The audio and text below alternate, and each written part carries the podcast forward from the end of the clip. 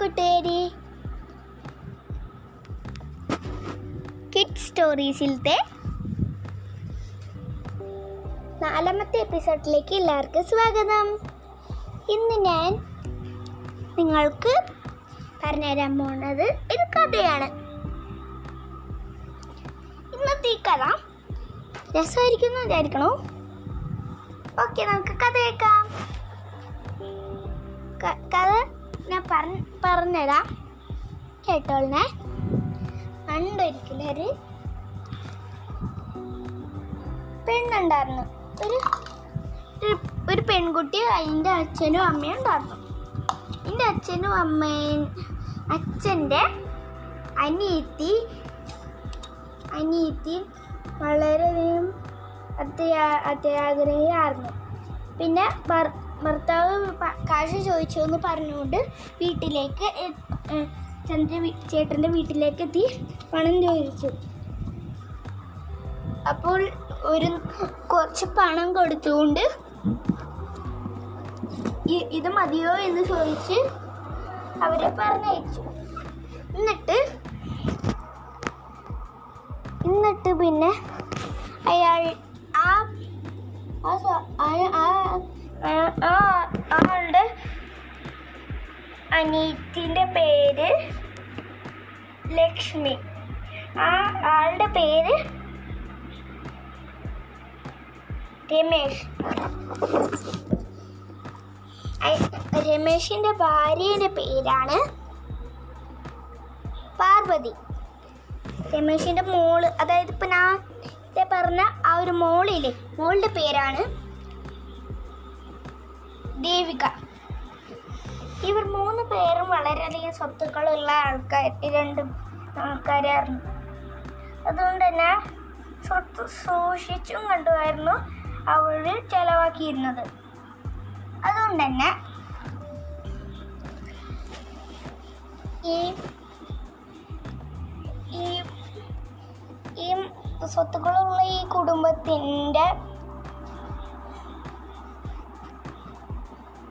ഈ കൊച്ചിയിലെ ഈ സ്വത്തുക്കളുള്ള വീടിന്റെ കൊച്ചിയിലെ ആ കൊച്ച് വളരെയധികം നല്ല മനസ്സുള്ളവളും ആയിരുന്നു. തന്റെ ഇളയമ്മ വ- വ- ഒരു ദിവസം നിന്നു. ആ ആ ദിവസം ഇളയമ്മ ഒരു അച്ചാറും ഉണ്ടായിരുന്നു വന്നിരുന്നത്. അത് വിഷം വിഷം നിറഞ്ഞ ഒരു അച്ചാറായിരുന്നു. ആ അച്ചാറും കൂട്ടി തന്നെ കഴിക്കണമെന്ന് ഇളയമ്മ ആഗ്രഹിച്ചപ്പോൾ ആ കുട്ടിക്കൊന്നും തോന്നിയിരുന്നില്ല. പിന്നീട് അവ- അവരുടെ അച്ഛനും അച്ഛനും അച്ഛനായിരുന്നു ആദ്യം കഴിച്ചിരുന്നത്. അച്ഛനും അമ്മയുമായിരുന്നു ആദ്യം കഴിച്ചിരുന്നത്. അവർ അവരുടെ എഫക്റ്റ് എന്താണെന്ന് അറിഞ്ഞ് ആ- കൊച്ച് പേടിച്ചു പോയി തന്റെ ചെറിയമ്മ സ്വത്തുക്കൾ നേരിട്ടെടുക്കാൻ വേണ്ടിയിട്ട് പോകണേ എന്നൊക്കെ മനസ്സിലായി.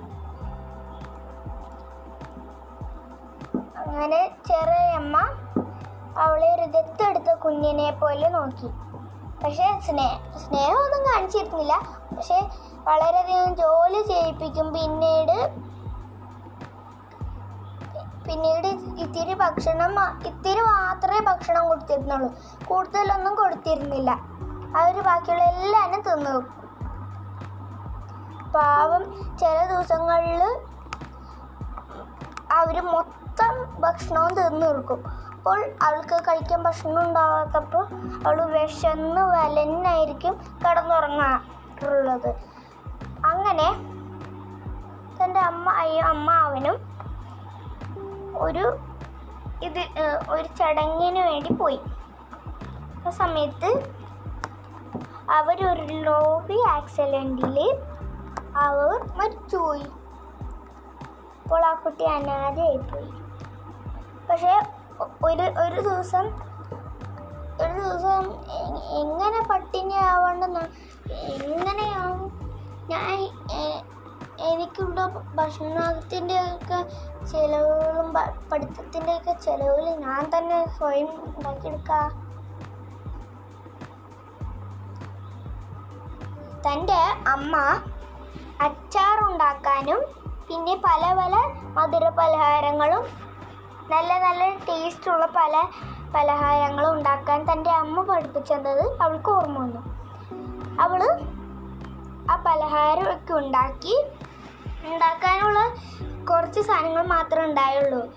അപ്പം ആ കുറച്ച് സാധനങ്ങൾ വെച്ച് കുറച്ചുണ്ടാക്കിയിട്ട് ഒരു പാക്കിലാക്കി ഒരാൾക്ക് കൊടുത്തു. ആ കസ്റ്റമർ വളരെയധികം പണക്കാരനായിരുന്നു. അയാളുടെ നിന്ന് കുറേ പൈസ കിട്ടി.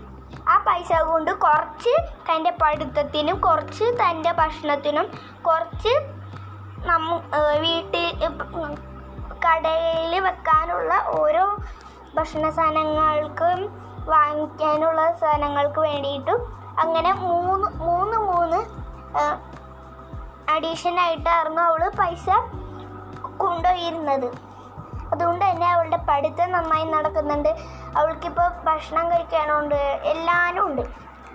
അവൾ അങ്ങനെ അങ്ങനെ ചെയ്ത് ചെയ്ത് ചെയ്ത് ഒരു വർഷം കഴിഞ്ഞു. അവളുടെ ജന്മദിനവും കഴിഞ്ഞ് ഒരു വർഷം കഴിഞ്ഞപ്പോൾ തന്നെ ഒരു വർഷം കഴിയാറായ അവസാന ദിവസത്തിൽ അതായത് ഡിസംബർ ഡിസംബറിലത്തെ ഏറ്റവും അവസാനത്തെ ദിവസം ആ കുട്ടിക്ക് ഒരു കടയിടാനുള്ള അത്രയും പൈസ കിട്ടി. ആ കുട്ടി കടയിട്ട് വീണ്ടും തന്നെ ജോലി തുടർന്നു.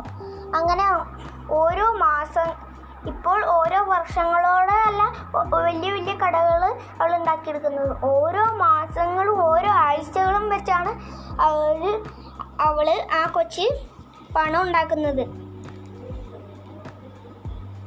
അങ്ങനെ അവൾ കുറേ കുറേ പൈസ ഉണ്ടാക്കിയിട്ട് അവൾ അവൾ മറ്റുള്ള സ്ത്രീകൾക്കും ഓരോ ട്രെയിനിങ് കൊടുത്തുകൊണ്ട് അവൾ മറ്റുള്ള സ്ത്രീകളെ അവളുടെ കച്ചവടത്തിന് ഹെൽപ്പിന് വേണ്ടിയിട്ട് അവൾ വെച്ചു. അങ്ങനെ അവൾ വലിയൊരു ഗോഡൗൺ വലിയ കുറേ ഗോഡൗണുകളുടെ മുതലാളിയായി മാറി.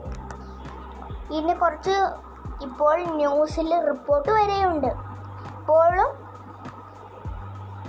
അവരാണ് ബെസ്റ്റ് എന്ന് പറഞ്ഞ് കുറേ ആൾക്കാർ ആ കഥയിൽ നടക്കുന്നുണ്ട്.